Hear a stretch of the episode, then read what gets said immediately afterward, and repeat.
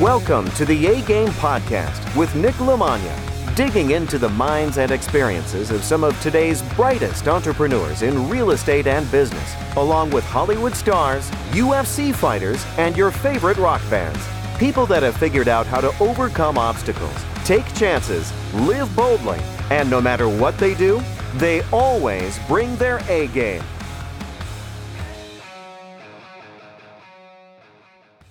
I get a lot of questions from people on uh, wanting to pick my brain, wanting to ask me about what I do, how do I do it, all kinds of things across the spectrum. One of the things I try and answer back with is there's a few different ways that we can work together. People can either um, participate by being a buyer, being a seller, or being a partner, and that's really the best way to learn. So, if people have questions that have reached out to me, the best thing to do is jump on www.nicknicknick.com and you can schedule a consultation if you're looking to sell properties, buy part properties, partner on some deals, or just get a general consultation to see where we can even fit in and where we can do business together on any level. There's options for that to set some stuff up. So please visit www.nicknicknick.com to buy, to sell, or to partner on real estate deals or opportunities.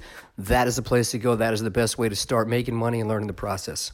All right, my guest today on the A Game podcast is Mr. Ryan Gibson from Spartan Investment Groups, and uh, he was just telling me all the different places that he has. So I, I will actually let him take it away and let you uh, tell everybody what type of assets you own and what type of stuff you're working on, and uh, more importantly, yeah, sure. Yeah, sure. So yeah, thanks, Nick. I appreciate the uh, the warm intro. Um, yeah, so what we do is we essentially buy self storage facilities and RV parks, and we operate them directly. So we do all the capital raising, finding the project, and then we operate the facilities directly. So we do all the third party property management, asset management. And I think what makes us unique is that we do everything from buying the facility, raising the capital, doing the operational improvements to the operation of the asset itself. And then we allow investors to participate alongside of us in our deals. I think that's awesome, man. So you touched on probably five or six things that we could talk about those things, but um, we met in Hawaii not that long ago at uh, another mastermind type meeting, and uh, there was a lot of other presenters in there. But you stuck out as uh, you know. I I always love people that are extremely intelligent but also funny, and I thought you gave a really good presentation. You you kept everybody interest, you didn't make it dull, but I could also tell you're extremely intelligent and you were out there and you're just doing stuff. So, you know, for me, just dealing with a lot of different personality types, I think it's interesting because I do come across a lot of people that will come up to me and they'll go, I got a great idea. I'm going to do new construction and mobile home parks and storage units and property and all these things. And I'll be like, you're not going to do anything because you're going to think about all these, never actually dig in, but you're actually doing all of it. So a few things that stuck out for me is a lot of other people were looking at residential looking at multifamily, you're one of the few people that I've talked to recently that are really uh, driving it at home on the asset class of storage units. And I also get a lot of people that always dabble a little bit in mobile home parks. I don't really come across too many people that like it's just that their thing, but I really want to hear about both. But um, you know, backing it up first, um, what markets are you investing in? And is uh, we'll touch on the asset classes too, because I know there's different variations of that. But where are you based out of? Where are a lot of your projects? Yeah, so our headquarters is in Golden, Colorado. That's where we have an office, and we have, I believe, now 10 people working out of the corporate office. And then we have uh, properties in Washington State, Colorado, and Texas. And we even have a deal that we're just kind of money partners in, but don't directly operate in Michigan. So we're kind of in those those those uh, three states. But we target properties on that in MSAs that are fastly growing or have good market characteristics, and those property those are investment criteria are actually at spartanmap.com we actually look at about 150 different cities across the united states out of the i don't know 4000 cities. We've targeted kind of the, the ones that fit our business model which is we look for self storage facilities that we can build from the ground up or that we can buy with existing cash flow in place and expand uh, the facility with the demand and the pricing in the market that allows us to complete our business plan. I think that's really cool. And again, I, it's probably one of those niches that if people are very competitive on multifamily or very competitive in residential, you're finding your own little niche that I'm assuming uh, um, there's analytics that go into it like everything else. But are you finding that it's a little bit of a hidden asset that a lot of people are passing over in their markets when they're looking for good long-term cash flow? Absolutely not.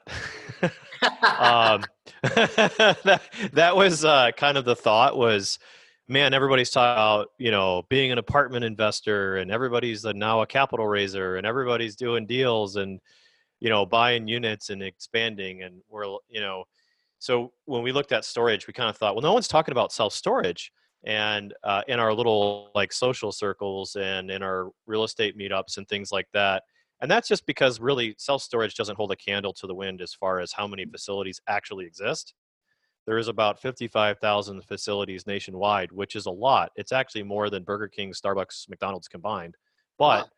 yeah, but the you know, multifamily, I mean, there is multifamily. There's, you know, millions of properties in the United States. And so you hear about multifamily a lot more, you hear about apartments a lot more um, but it's just as competitive or more competitive than multifamily. Uh, when you start kind of getting into the space of self storage, you realize that there are a lot of people that know what you know and they are looking for good properties. And actually, one of the things that they brought up at the Economic Summit this year in Las Vegas at the Self Storage Association was that 2018 and 2019 will probably go down as the most frustrating year for acquisitions in the space because there's so many people looking for the right project and there's just overpricing in the market, cap rate compression, and just uh, oversaturation of supply in a lot of micro markets. So it's it's been a very difficult year because we have very strict criteria. Like you mentioned earlier, what we're doing is we're raising the capital, so we're accountable to our investors. We're also finding these deals and making sure that they can expand and have the potential to fill up. But we're also doing our own market study and what we find is, you know, we look at about a thousand self storage projects a year, and we buy about three to four. Uh, wow. Uh, this year, unique, yeah. so there's quite a vetting process. Uh, we're looking for something very specific. Um, but once we kind of, you know, we that's what's really helped us, I think, grow is that we we're very niche focused. We know exactly what we want. So as soon as something comes across our desk, you know, we can usually eliminate it within a couple of minutes um, if it doesn't fit our criteria and if it does you know we we can move very swiftly to make sure that we can put together the deal to, to get it done. Um, and that's why we've had a, a 100% contract close rate. We've actually never bailed on a contract because we we really know what we're looking for. So when we see it when we say we're going to buy it say we're going to go through with it uh, we execute. Yeah. Man i think that's awesome. And you touched on something there that i think a lot of people get in trouble with is the discipline of, of having very strict criteria and not really getting emotional and varying from that because you're striking out on some deals or things aren't fit your criteria. So I feel like initially people get a pretty good grasp of this is what I need to make a good deal. And then they'll get 20, 30, 40 offers rejected and go, well, now I just kind of want to buy something. And especially yeah. about, you know, cap rate compressions and volatility out there and there's a lot of competition out there. Now is really not the time where you want to really get flexible on that because I feel like that's where a lot of people are going to get in trouble. So I like talking to people that are successful in, in, in any realm of business, whether it's you know business or athletics or that that's part of why I started doing the podcast. And I found that being disciplined about the right choice or if it's a fight or the right fight or whatever it may be is really an important part of being an entrepreneur or success is knowing what to swing swing at. What can you give as far as insight for going through that process and you know, how do you deal with that? Because I'm sure there's times when you're looking at a thousand and you're buying three or four, you know, it, it could get frustrating sometimes. It could beat you down sometimes, and you might want to have that. How are you personally dealing with those that that type of struggle? And just, I mean, it seems like there's even more um, more rejection in your business than there is in multifamily residential. It, let me just say that from experience, it's much harder to have a bad deal in your portfolio and have and be dealing with that than it is not to. so um, it's really not fun to be in a bad deal. And if you're in a good deal, it's a lot of fun.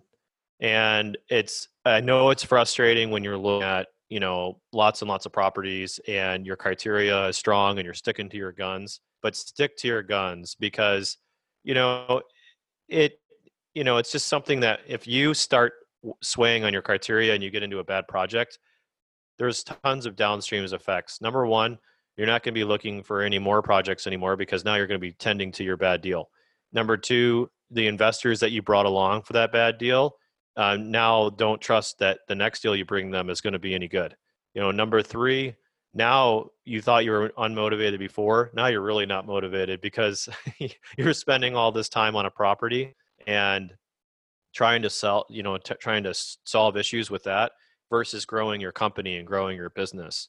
So you really have to stick to your guns and make mistakes and fail fast because you know what happens is is you if you don't have that criteria then you're just going to be buying whatever and and then you're or maybe you get a great deal and it's just too small of a deal and now you're spending a lot of time managing it you know that's why we don't look at anything less than 20,000 square feet because we don't want to be in the business of running a, a storage facility we want to be in the business of buying good ones that have great returns that we can put frontline management at.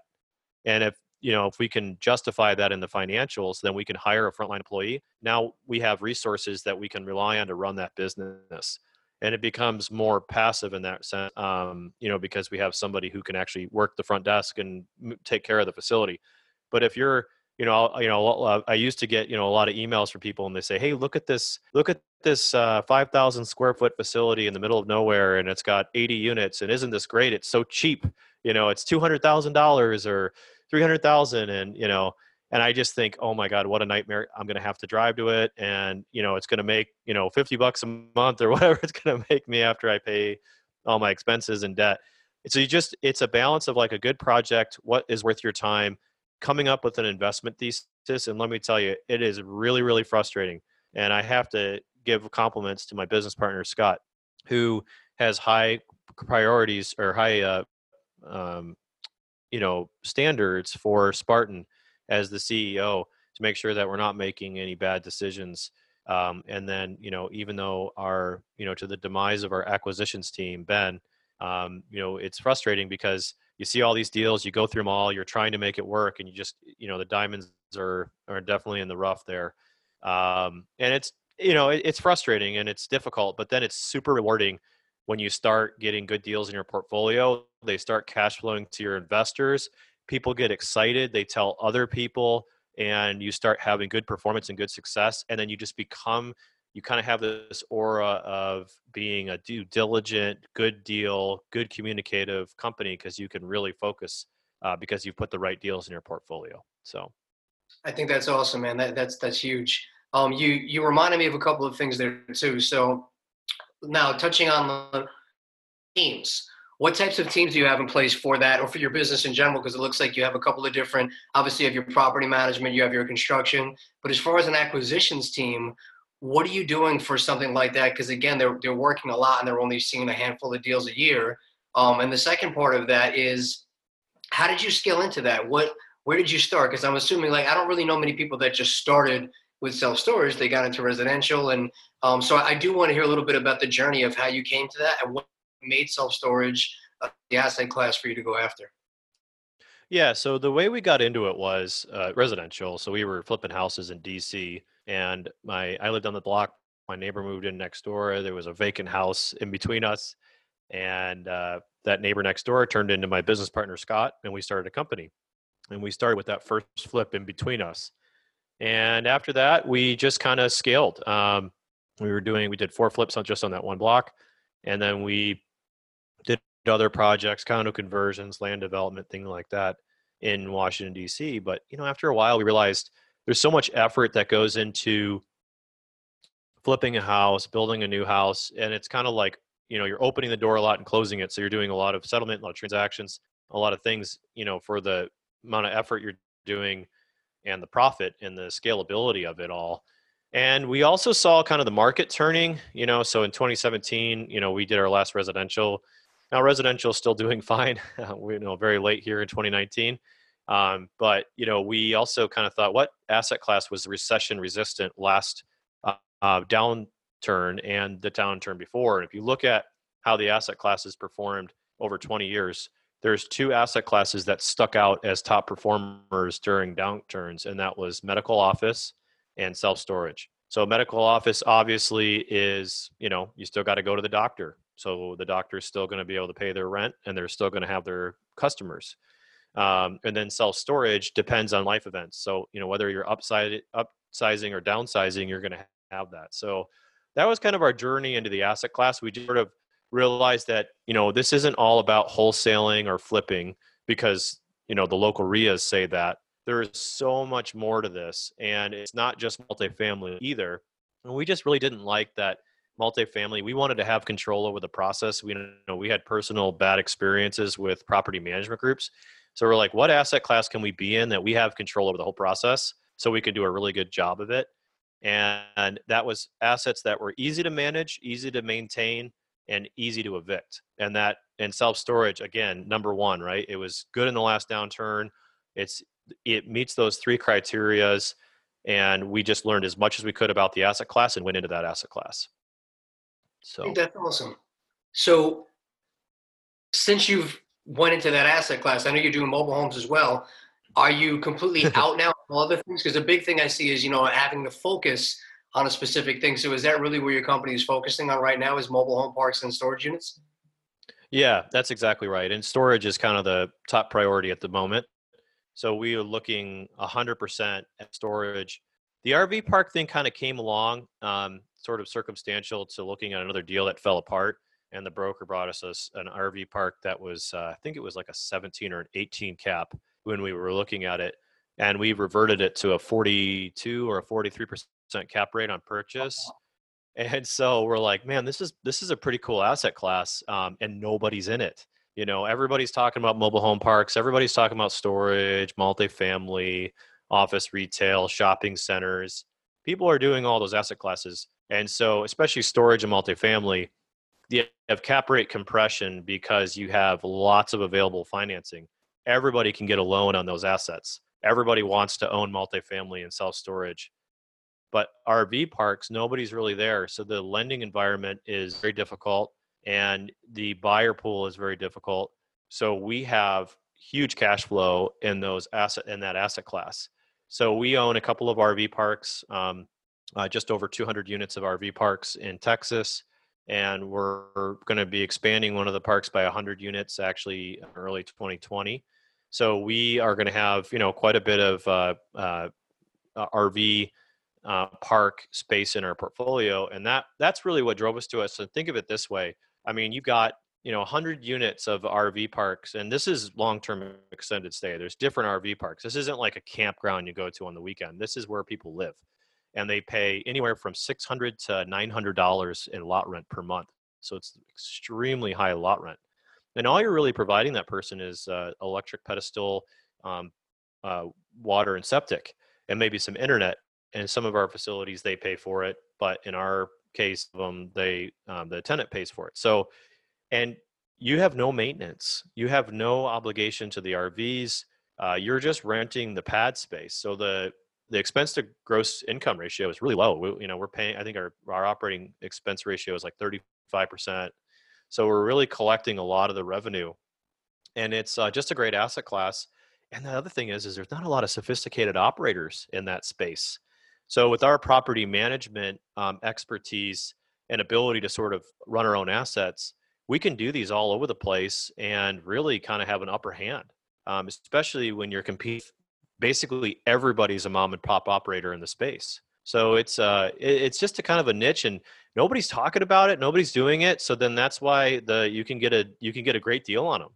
And um, you know, I you know I don't. It's not that we're trying to be trendsetters or anything, but you know, we kind of look at the ability of our team to run and manage and expand and, and do capex improvements on these mixed with our ability to study, a market and understand where the supply and demand is really going and being able to raise the capital and not having any restrictions on private debt or equity it's just a nice uh, setup for us um, to really you know fund cash flow. Because i think i think a lot of multifamily syndicators when they're looking at getting a, buying an apartment building or raising funds to do that they don't realize that they're really not going to make any money on cash flow.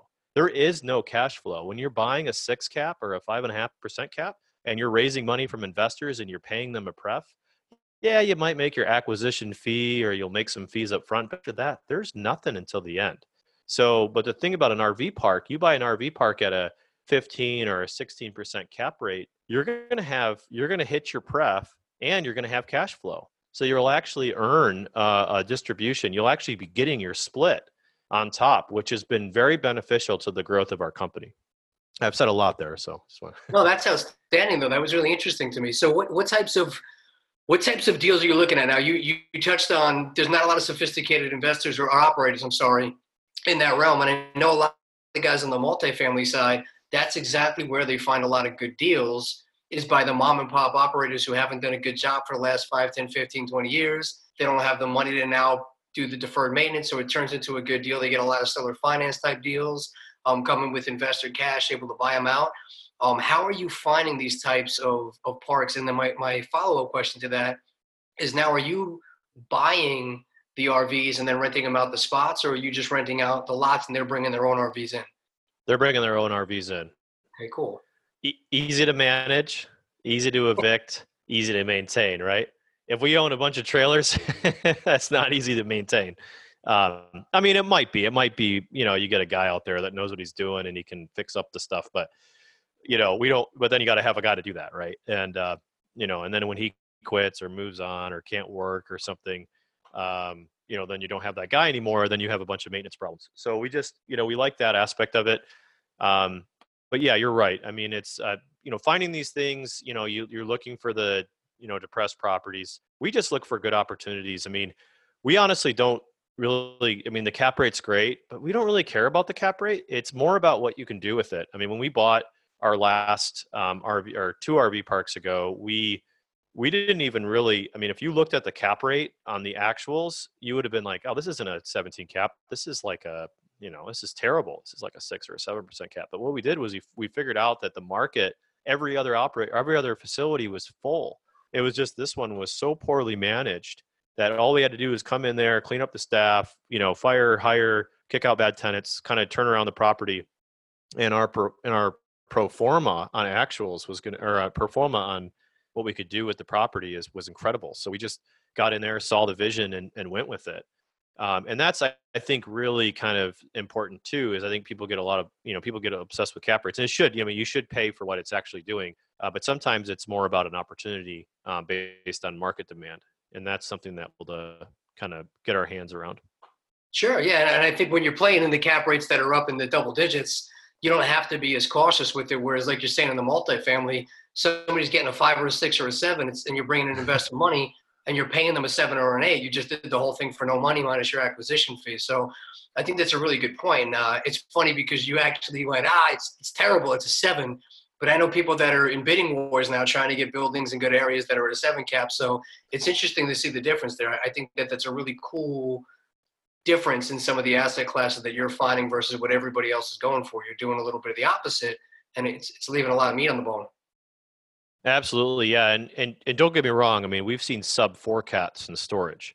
So I mean, storage is trading between you know five and six and a half cap in most markets you know good markets good you know either primary you know secondary maybe even tertiary markets that's where that's where it's trading depending on the asset type and how big it is and how you know how well run it is and things like that but but yeah i mean storage it's you know we've never we've never split the pref on storage we've hit the pref for our investors but you know split on top is nothing you, you know it's really hard to do and you know, it's interesting. I, I don't know how much, uh, you know, kind of background you have in syndication, but I've even noticed what some syndicators are doing are they're actually over raising the amount of money that they need on a project. And they're actually doing a distribution every quarter or every month. Um, but really it's not a distribution, it's just a it's a return of capital. So it looks like a distribution, but it's not a distribution. And i i just kind of i look at that and i go wow. I mean that's really i mean not only is the syndicator not making any money off the deal but the passive investors aren't aren't making off the deal while they're operating it. Now when they sell there could be a profit and a split and all that but but they get this check in the mail and they and i i kind of looked into that a little bit more and i'm like man this isn't even a return on capital it's a return of capital and there's a huge difference and i think i don't think people are really realizing that so it's not even some of these deals aren't even cash flowing to investors. Now again, it all depends on that could still be a good deal. You just have to look at the business plan and see, hey, how is this thing going to do uh, when it sells, you know, if, if they're doing value add strategy or whatever, but you know, you're banking on the sale. And, um, you know, eh, the return of capital thing kind of gets me a little bit, yeah, I don't like it very much, you know?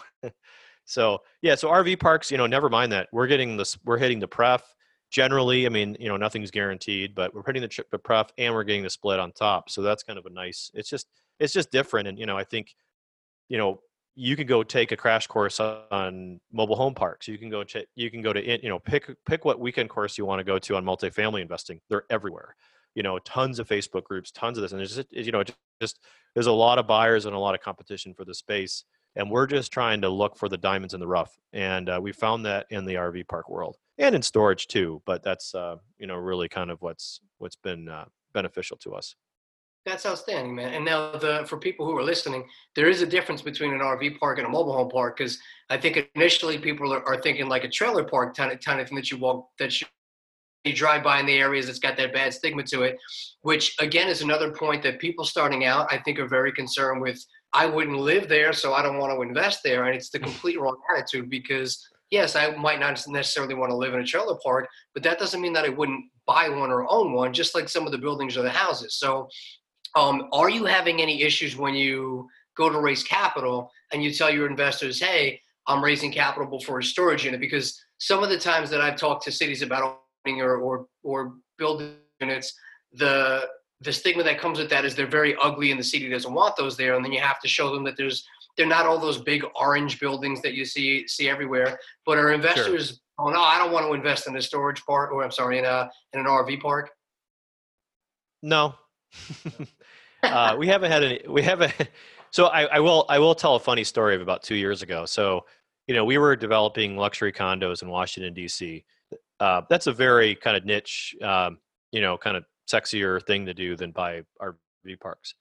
So when we made the hard shift from, you know, raising capital from building our uh, condos to an RV park in the middle of nowhere, Texas, um, there was some explaining to do.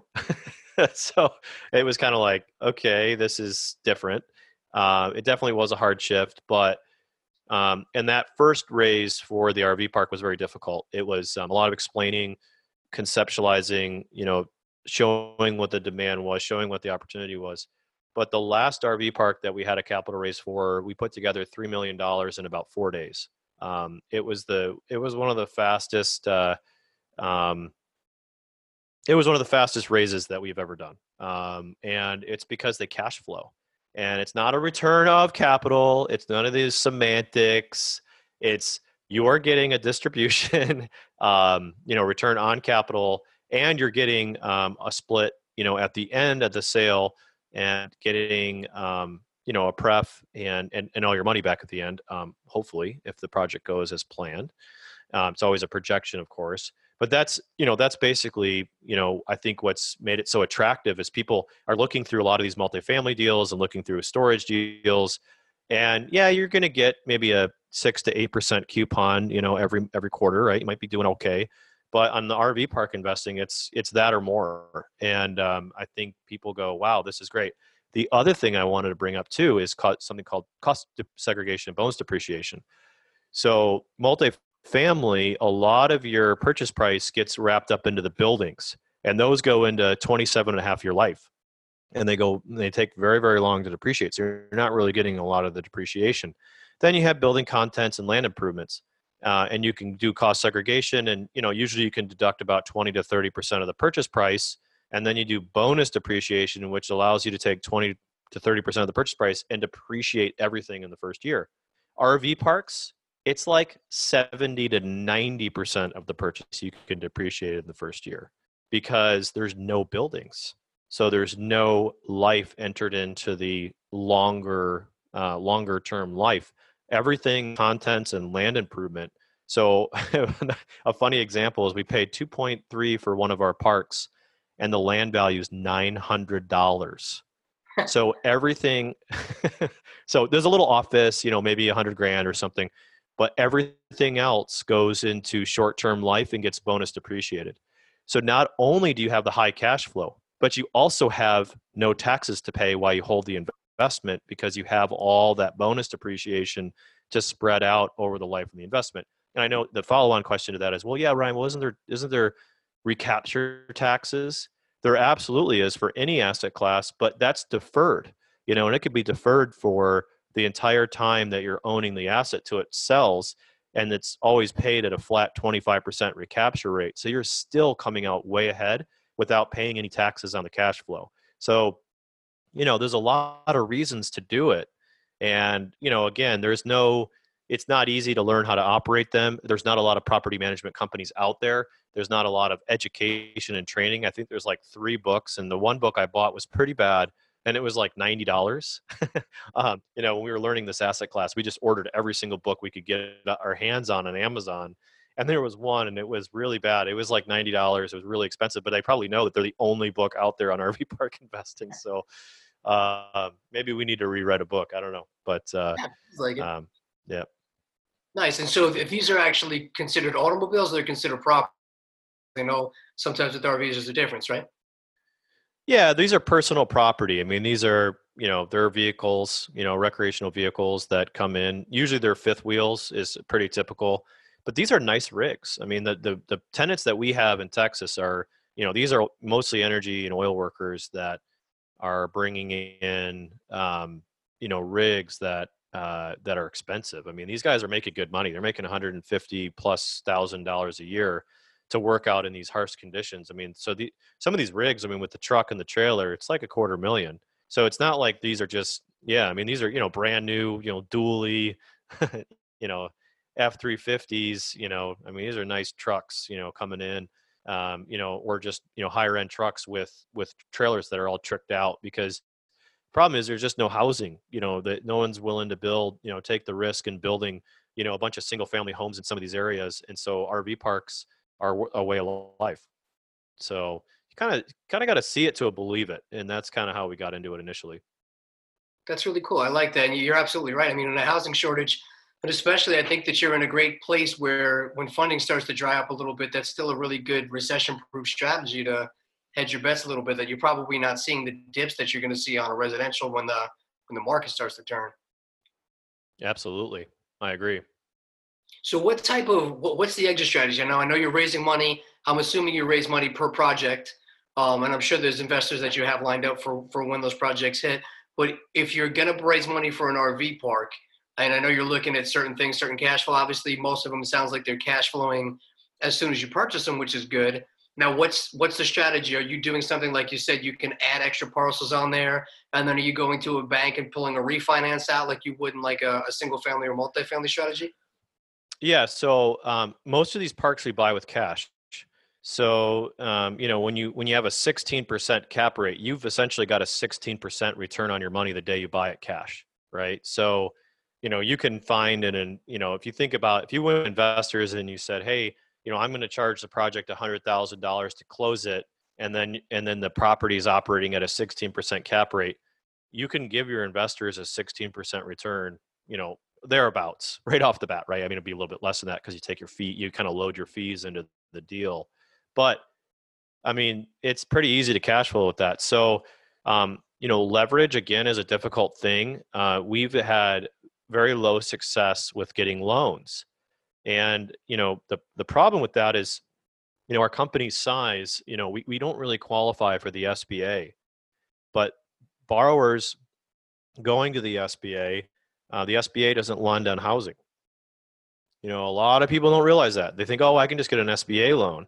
They don't lend on housing, and also SBA loans takes like three months to close, four months, um, if you're lucky, right? And then some people say, well, you can do USDA loan um, and that would that would suffice, and it has really long-term amortization. Plan on five to six months. So if you have a buyer or a seller of an RV park and you're going to them and you're writing your contract in a way, make sure if you're going for USDA financing or SBA financing, make sure that you're giving yourself like six months in the contract to get that taken care of. Um, now, if it's short-term rentals, you can do SBA, but if it's long-term housing like we have, you cannot do SBA because the SBA will not lend on a housing project. Um, huh. It has to be, yeah, it has to be uh, more than I think it's like more than fifty percent of the park has to be on short-term rentals. So that's that's kind of a nuance, and you know, it's solid advice because if you don't know that going in, you can waste a lot of time going down the SBA route to find out that you can't do it in the first place.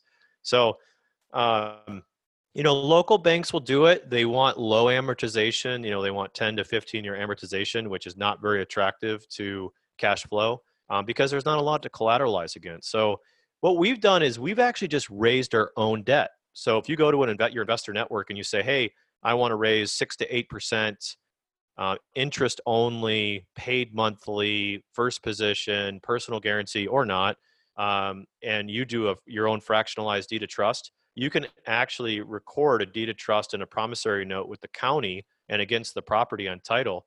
And you can make your own, you could be your own bank on owning these things. And that's what we've done. Uh, we've actually, we don't have any banks that lend on these. We have our own in house investor network that funds these. And the investors love it because they're getting an 8% return eh, you know interest only paid monthly and it comes every month and there's a lot of cash flow ahead of you know that they're ahead of because they're the debt holder. So just make sure you structure it right. You know an attorney or a title company can help you write a deed of trust and a promissory note but that's how we've been financing these things um, and, and then the equity obviously comes with cash so how what types of terms are you structuring because uh, are they looking for a big payout in three five, ten years, something like that? Oh, and would that be uh, refinance? Yeah. Yeah. So the equity, um, no, we don't really. There, there are triggers that if we did refi, we would owe them, you know, a certain amount of money at, on the refi. But really, you know, the the the refi um, is not really desirable because I we want to keep low leverage on these. I mean, we're usually only leveraging them twenty to thirty percent, and that's another thing to a passive investor. It's like I have all this cash flow, and I don't the property isn't highly leveraged. You know, some of these multifamily deals are very highly leveraged. So if you can't make payments, you could lose that asset very quickly. So I think that's kind of really important to note is like we're only, you know, I think on one property we've got a million dollar loan on a five and a half million dollar property. So we're we're like way under leveraged. Yeah. So at another property we're closing on is um, we picked up for two point well we bought the property already. We picked it up for two point three we're going to do about a million dollar loan to expand it. So, you know, and the property will be worth, you know, I don't know, more than that, you know, five plus million. I can't remember the exact value it was supposed to be um, when it sells. So, really, the plan is high cash flow, you know, for five to 10 years, depending on the deal. And then when we sell, they share in the proceeds of the sale. You know, just like a multifamily deal, that we do a split when the when the property sells. So they get some upside on the sale, and then they get the cash flow along the way. So, um, how many investors do you have on an average project? Uh, for every million dollars we raise, we usually have about ten investors. Okay. So we'll have we'll have about you know you know we'll have most of our investors our minimums are fifty thousand. So most of our investors invest fifty, but there's some that do like five hundred or two fifty or two hundred. So you know, kind of makes an average about a hundred thousand per person typically. So yeah, we just raised three million for the RV park, and um, you know I think there's about 32 investors or something like that. So it's keeping with the average. That's awesome, man. I can't believe the the low loan to value you're in on those. So again, if you have a, a nervous investor and they really something happens, the, the market's not going to dip that you're going to lose 60, 70 percent, and it's not going to happen fast like it would with a stock that you're going to be broke overnight. Like you said, if you really needed to, something terrible happen you could fire sell that off at 50 cents in the value to another investor and still make all the money back and probably still put 10 15 20% in your pocket. That's that's pretty crazy. You're making me want to go do that now well and if you think about it too i mean from an investor standpoint this is direct feedback i've got you know we have an rv park that's been um, distributing 17% to our investors and we've owned it for a couple of years so i mean he's gotten back 34% of his capital. So i mean and it's not a return on it's a return or, or, it's not a return of a return on so he's still uh, we still owe him his 50 plus he's made 34% on top of that so if you think about it from a risk perspective i mean if the whole thing fell apart he's got 34% of his money back in his pocket um, you know so even like you said if we had to fire sale or if we lost a lot of occupancy our economic occupancy on some of these is like 20% to to hit to break even or or return a little profit. So when you think about it, multifamily, I mean, you've got to be up in the 70s and the 80s on some of these multifamily deals, and you've got to be hitting your rents and hoping that you know and again i'm not you know i'm invested in multifamily. I don't think multi i think multifamily is great so don't confuse this with being multifamily being bad. It's just different. And you know and i think we're always you know in this market we're all looking for yield as it becomes you know a very strong sellers market.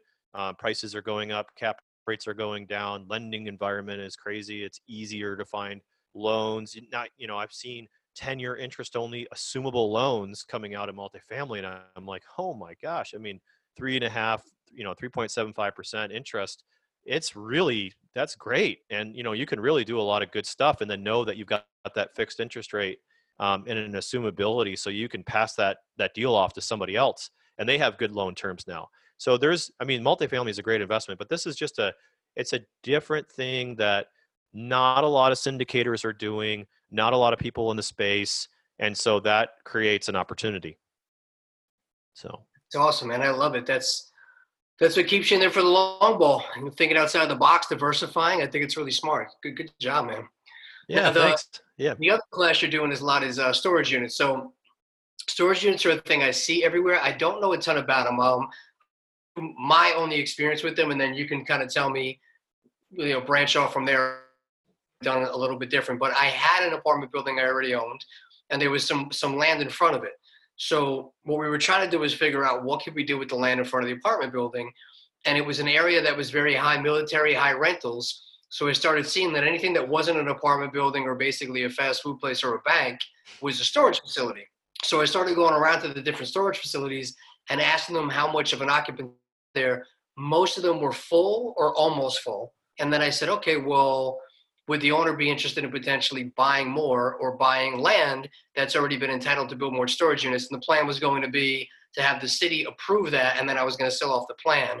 But that was part of what I was looking for for just what could this be? As Jared, you met, he was he was helping me with that, and we were just asking those questions of what could this be? And it looked like you know military towns, rental towns were really really big for storage units, which I'm sure there's thousands of other ones those types of things is when I started hearing the conversations of, well, we'd be interested in them, but they can't look a certain way because we don't want them to look ugly. And when I realized how popular they were, and I started really looking out for them, almost like when you buy a car and then everybody has the car, I did see how they're snuck in there in a lot of these cities where I wouldn't have even noticed them because they're not the big bright, bright orange, what is it, storage for right. you or whatever those ones are. So, public. Um, yeah, yeah, there you go. There you go.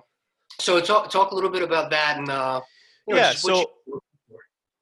Yeah. So, okay. So there's a lot of different variations here. So results may vary, jurisdictions may vary. So when we buy an existing facility, there's no concern because it's there, right?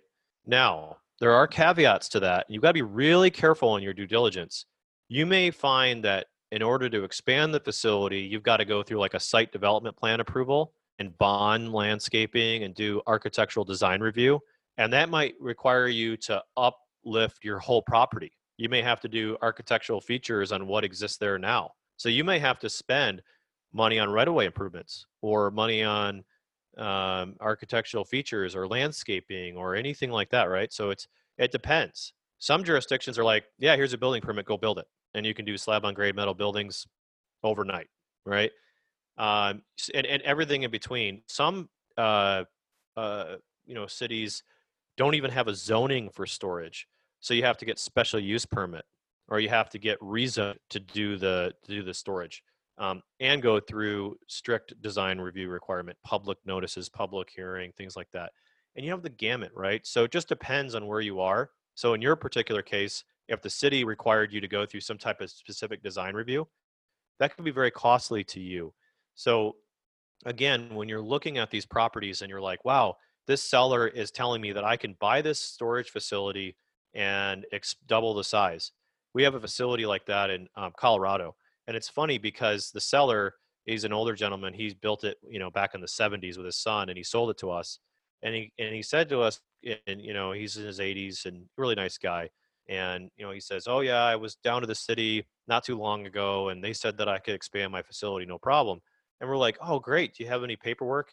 And it was from 1994 and uh, it was like, oh, okay, yeah, a couple years ago. That was like, yeah, 20 years ago, over 20 years ago, and things have changed since then, right? So these cities have very strict um, guidelines, and it's very difficult. So you know, if you're basing your numbers on being able to expand, you know, consider making the contract depending on dep- dependent on getting building permits or rezoning or approvals because you'll spend a lot of heartache again don't rush to a bad deal because then you might be clawing your way out of it you know the theory it's kind of like the um, the analogy is like burning your boats. There's that chinese warrior who would always you know sail his boats in and then he would burn the boats. So you'd either have to win your battle or no retreat right? So when you buy that property you are stuck with it. So in your case you're kind of in a good advantage because you can risk some money and some entitlements and some permit fees. You already own the property, you're satisfied with the multifamily, and it's just a bonus to put storage out there. That's a different situation. But you know, you could spend anywhere from $25,000 to a half a million dollars to get your entitlements. Um, and we've seen that range. Uh, you know, yeah, yeah. On one of our properties, uh, we're building a ground up development in just outside of Seattle, is 700,000 in soft costs. And that's not bad actually uh, for the size of facility that we're building. So you really have to know what you're getting into and know you know what it is and it's all it all starts with a civil engineer i think we talked about that in my speech is you know when we you know in maui we talked about that like hey you got a property and the seller says oh i can yeah you can expand it oh i talked to the city and this and that that's that's unverified information that's that's theoretical at this point right? So when you go verify it you know you want to get a licensed engineer to look at your site and go, hey, looked at your site and there's easements all over it and you can't build anything, you know, um, or go to, and the other thing that I made sure everybody took away was, you know, that's great that there's a clean site and you can build to your heart's content, but there's no demand in the market. So you can go build all that, spend millions of dollars adding onto your facility and nobody's going to come fill it up because there's no demand in the market, right? So you're, you're those two things that you really got to have a handle on or you could be signing up for millions of dollars on a loan and have no way to pay it. And so again, um, you know, we we spent a lot of time getting on airplanes, flying to different markets, looking at deals to find out those things. And it's really frustrating, especially when you spend, you know, fifteen hundred dollars for a due diligence trip. You know, you get on an airplane, hotel, time, taxis, Ubers, rental cars, whatever it might be, and time on the road, and then you find out that when you go there, you can't do what you want to do so we've really cleaned up our processes so we don't have to even get on an airplane. We can we can kind of vet that out before we have to leave town um, to know that like hey we've done our due diligence we've looked at our rent roll we've saw how we're going to build this thing we can we can see that the civil is kind of signed off on it okay now it's time to get on a you know get on a transportation and go. Because all of our facilities with the exception of the one in Grotto are all out of town so we're managing this 100% remotely so, awesome, man, I, I agree 100%. I, I see a lot of investors, they start doing a lot of traveling and a lot of due diligence, spending a lot of money, spending a lot of time, spending a lot of travel, only to find that, that they don't even have a deal. And in a lot of these cases, with the age that we're in with technology and information at our fingertips and Skype and FaceTime and all these different things, you can get a lot of info, not necessarily to know that you have a deal, but to save yourself a lot of that travel and a lot of that time to figure out is this actually worth getting on a plane and looking at this apartment building. Look on a single family home, I wouldn't even bother going to see them before I buy them anymore. Right. But as you're getting into bigger asset classes like multifamily, even I'll get 90% through the due diligence process till I say, okay, now I'll even think about going out there because I'm 90% sure I have a deal. So I really like that because that was another thing I was going to ask is the diligence process there. Yeah, so we have a 540 point due diligence checklist and I'm happy to to share that with your listeners. So just let me know, and I'll send you. Uh, you know, I'll send whoever inquires. You know, send me an email, and I'll send you a copy of it. Um, oh, nice. I thought you were making a joke, like I'll go through it point by point right now. no, we do. I mean, we. I mean, oh yeah, not right now. Take us all day, uh, maybe even longer. But um, yeah. So I mean, we like we just bought a um, 1100, or we have a. We're just almost closing on an 1100 unit storage facility and we went through every single door every single one and this facility was just built so we had to open up every door and annotate do we have a tenant here or not? You know this one says it it does does it or does it not? We had to verify everything. So if you think this is just easy laid back passive you're dead wrong. I mean everybody thinks that this is like you get into this so you can be passive and spend all this time with your family. When you first get into this you don't spend any time with your family you're you're working your butt off and if you you know if you really want to be successful in it i mean you're making sacrifices for at least you know 3 to 5 years if you really want to do this and do this all the way. Um, and you know, it, it, there's a lot of disappointment. You could even go through a whole due diligence process and the deal could fail. So, you know, this isn't easy. This isn't something that you know you hear about the gurus talk about, right? You know, it, it, it's a it's a ch- it's a challenging business to do well and you just got to be prepared for failure and i think that's really been the biggest takeaway over the last you know four years or five years we've been you know really at this is um, you know there's just times it doesn't work and you've got to be you got to be triggered to say no you know that's the thing it's like everybody wants to do every deal especially when it's in their backyard oh i found this storage facility that's for sale in my backyard. I if it was our deal i'd be like well there's probably about a 0.0001% chance it's going to work out um, so we do so we do the rent roll we look at the rent roll we see who the owner is um, you know actually um, you know who's actually paying and who's actually not we verify the financials. Um, i'll give you a really really hilarious example. We underwrote a facility that was 1070 units right? So the owner gave us data information you know and it's worth this much because it's got you know it's 1007 units when we went there we found out that there was an 1106 units so there was 36 more units than the seller even knew about because we actually went and counted the doors. So what we figured out was we had a more valuable facility than we negotiated and put under contract. So, you know, it, it's a crazy what you find in due diligence, and going there to see it is so important. And I agree with you. I have a single family home that I bought that I've never even been to, right? And it's no big deal. I mean, you kind of get the inspection report, kind of get a feel for the property, look at comps, no big deal. But for these, especially when I have investor capital behind us, we spend a lot of time at the properties. Yeah. Awesome, awesome. So you, you hit a you hit on another thing there that I was going to close off with, but I, I, do have two more questions. I don't want to take up your whole day. Yeah. I appreciate the time. But, no, you're fine. You're fine. You know, I, I, always am very interested in like what you just said. People go, "Oh, I want to do that. I'm going to be rich. I, I want to be able to travel to Maui like Ryan does." But you it's going to take a lot of sacrifice. It's going to take a lot of hard work. There's going to be a lot of disappointments.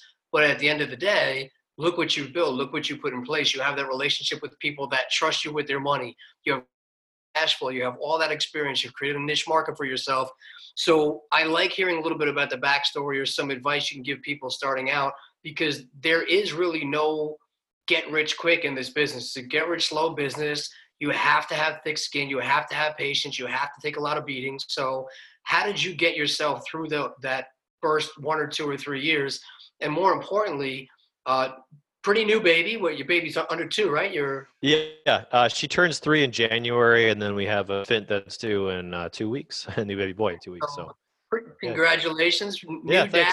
And I met one of your kids in in Hawaii, but you know, people starting out, you know, you have families. How are you finding that balance between putting the time in, raising millions of dollars, running a construction company, property management, asset classes, partners, and being a dad and being a husband and you know probably having some private time and being you? And I mean you got a great head of hair on so you're obviously not super stressed you know? But you know there's I, some gray hairs that, here.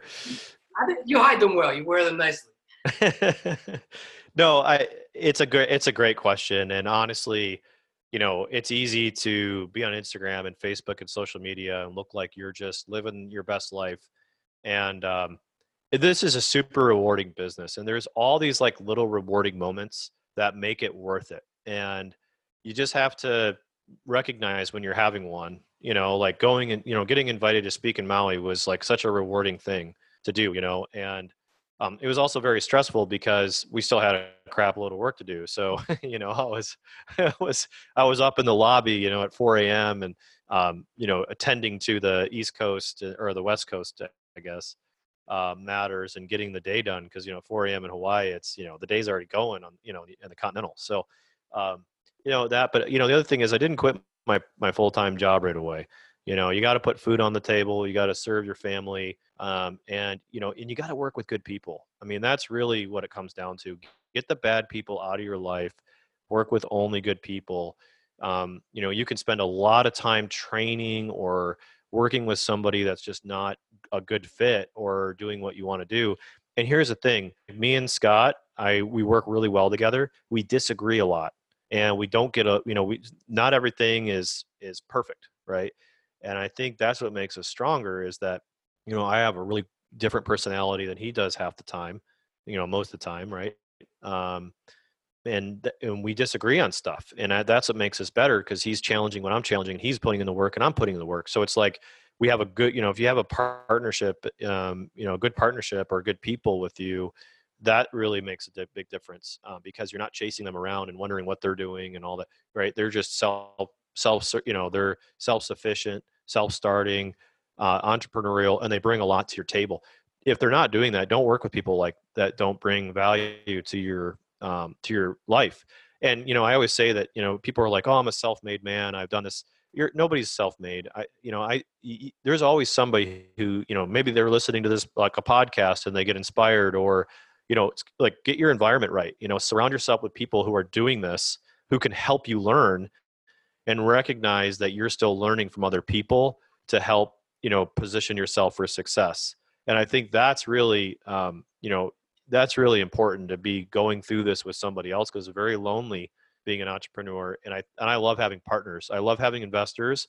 I love having uh, business partners because it helps me kind of you know deploy the things that i want to do and know that i've got a team that's supportive of the overall concept and i think that's just been a huge difference in in being successful versus not great answer man i, I agree you know you, you, the money's not worth it for the toxicity toxic, toxicity of having bad people in your life. So I 100% yeah. in that. And, and you your your mantra of the three things you look for in good properties, like easy to manage, easy to.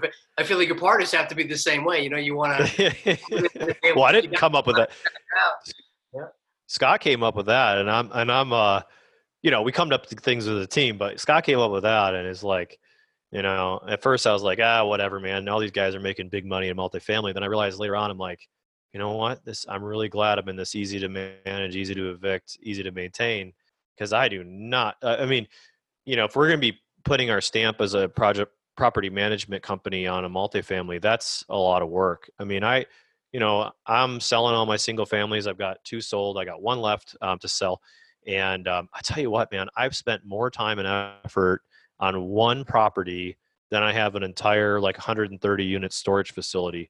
Um, I mean, it, it, and it's because I mean it's just nice to have everything wrapped up into our company and then have teams and to sort of work through all that stuff versus having to deal with you know a bad property management company or you know having to manage it yourself and just always there's always something wrong with the house you know and it was supposed to be turnkey and it was supposed to be you know do nothing and you know it's like yeah it's turnkey but you're not making any money because there's repairs and things happening all the time and the property management company is taking all your profit.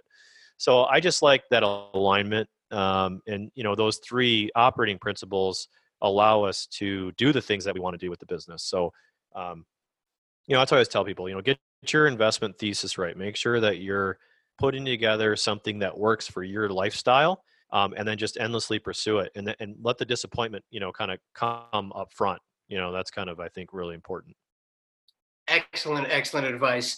Um, before i let you go walk through just some of the numbers on some of the storage unit projects or just a storage unit project you're working on so people can really see in in financial sure. what those look like sure um, you mean like uh, kind of like what we buy them for, what we put into them, what we sell them for? Okay. And so, what, what you make on a you know on a monthly basis, what those look like per door, just you know the, the basic financials of them. Yeah, so they're all a little bit different. Um, I'll give an example of one uh, six million dollar purchase. Uh, we're going to add twenty thousand square feet to it. That's going to be about a million dollars, about fifty bucks a square foot to build. All single story, climate controlled. Um, so we're seven million in there, um, and then we are you know, tranching a uh, quarter million dollars of operating reserves. That's just a oopsie rainy day fund. Uh, then we earn about $250,000 in fees uh, for buying the facility, being the project manager. That's kind of our, our cut. Uh, so our total project costs on that are about seven and a half million. The property cash flows from day one and I think the investors are earning an 8% return, and we've been able to achieve that on a quarterly basis. So that's good. So the investors, um, we raised $2.3 million. So if you take 2.3 million times 8%, whatever that is, I'm not going to do math in public. um, that's how much the property is earning in a return, and it all goes to the investors because they get an eight percent preferred rate of return before we get a split. We own fifty percent of the deal, and we project that we'll sell that property for somewhere around ten point two million in five years. That's pretty good. That's pretty good memory of numbers. Um, that facility is about, um, I think it's just over 750 units. Uh, we're going to add more units to it and um, take it through its development and lease up. That's awesome, man. Those are big numbers right there. Yeah. that yeah. makes it worth putting the two or three years into when you're selling them in five years for ten and a half million dollars. Yep. Yeah. No, it's it's it's definitely worth it. Um, it's definitely a, a lot of hard work, but you know, once you start to get an acquisitions plan in place, then you can kind of see how these line up, right? So we put um, uh, four projects in our portfolio in 2018.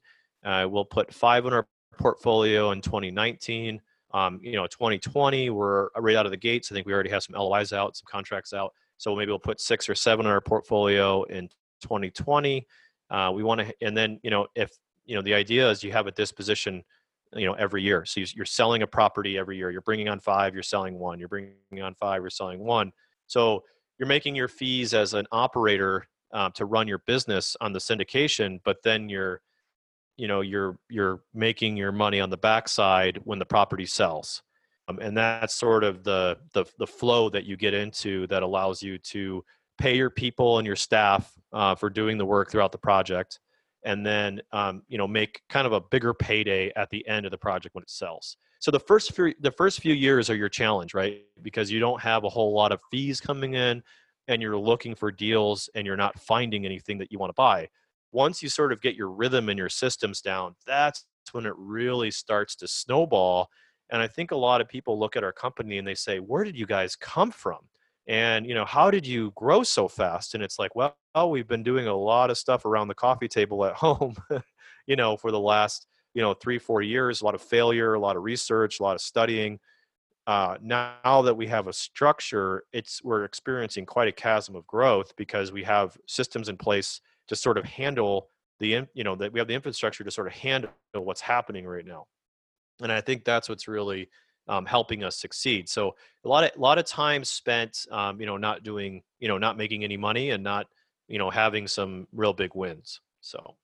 If you guys are getting anything from the podcast and some of the great knowledge and tips that the guests are sharing, please take a minute and leave a review on iTunes or any of your platforms with some stars and some comments, helping spread the promotion and spread some visibility for the podcast, for the guests, and for the knowledge so we can continue to do this. It only take a minute. I appreciate it if you guys could take the time. It would go a very, very long way. Again, leave a review on iTunes, start to share, start to spread the word. I really would appreciate it if you're getting anything out of this. Thank you. Man, I think that that's super impressive. I think what you're doing is awesome. And, you know, that's the whole thing, man. It's investing it. You know, everybody says they want to do it, but few are really prepared to sacrifice for a couple of years. And the way I see it is those two or three years, if you're putting all that time into the background, maybe you're not making a ton of money. Maybe you're not the best quality of life because you're sacrificing. But sacrificing those couple of years opens up all those doors versus – just accepting a nine to five and working for somebody for a comfortable salary, you set your ceiling and you're pretty much going to stay at it.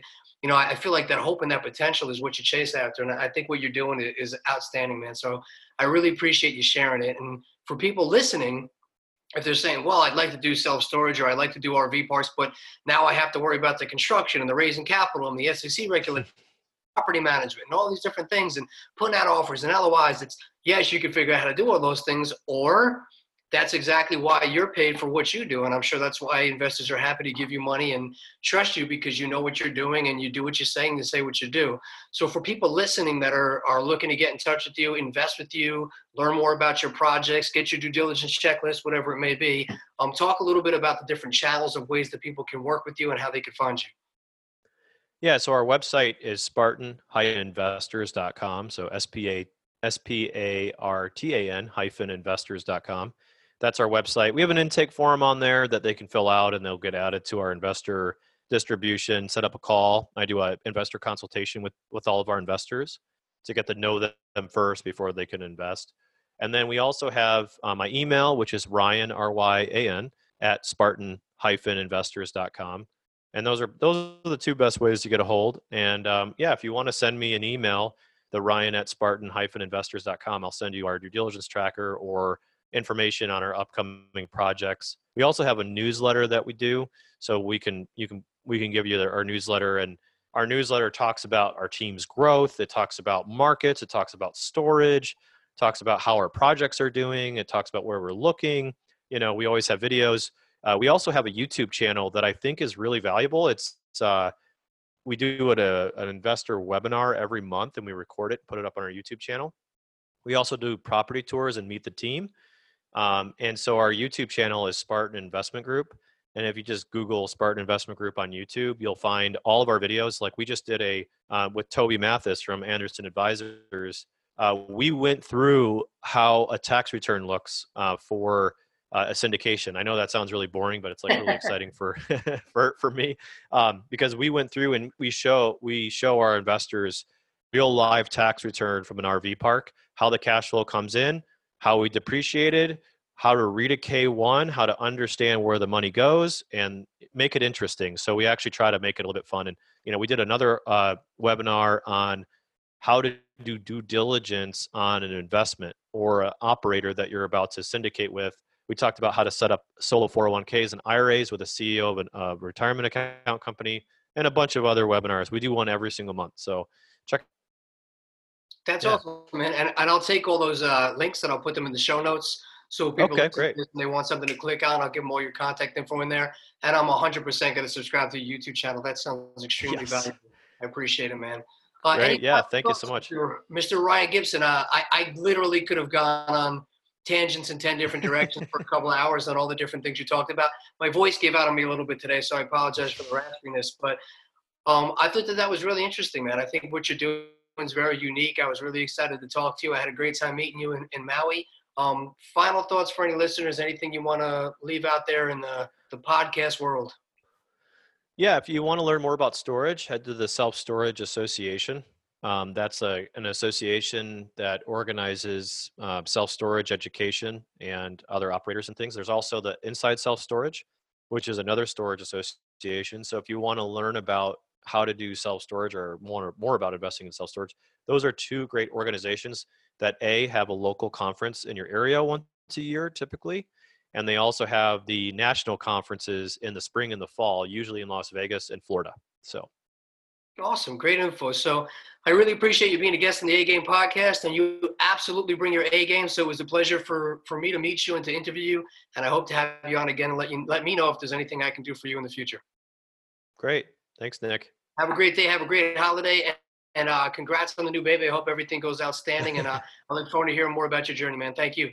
Yeah, thanks. Talk to you soon. Ryan Gibson, ladies and gentlemen. Ever wanted to play the drums? Or do you want to get your kids some drum lessons to burn some of that energy while they are all locked up? Take advantage of a free drum lesson with one of the tri state area's most respected drummers, Dan Lamagna. Dan Lamagna has played in such bands as Crown of Thorns, Suicide City, Biohazard, The Real Mackenzies, Sworn Enemy, the Walls of Jericho. He has played all over the world and he is also endorsed by such companies as DW, Vater, and Sabian.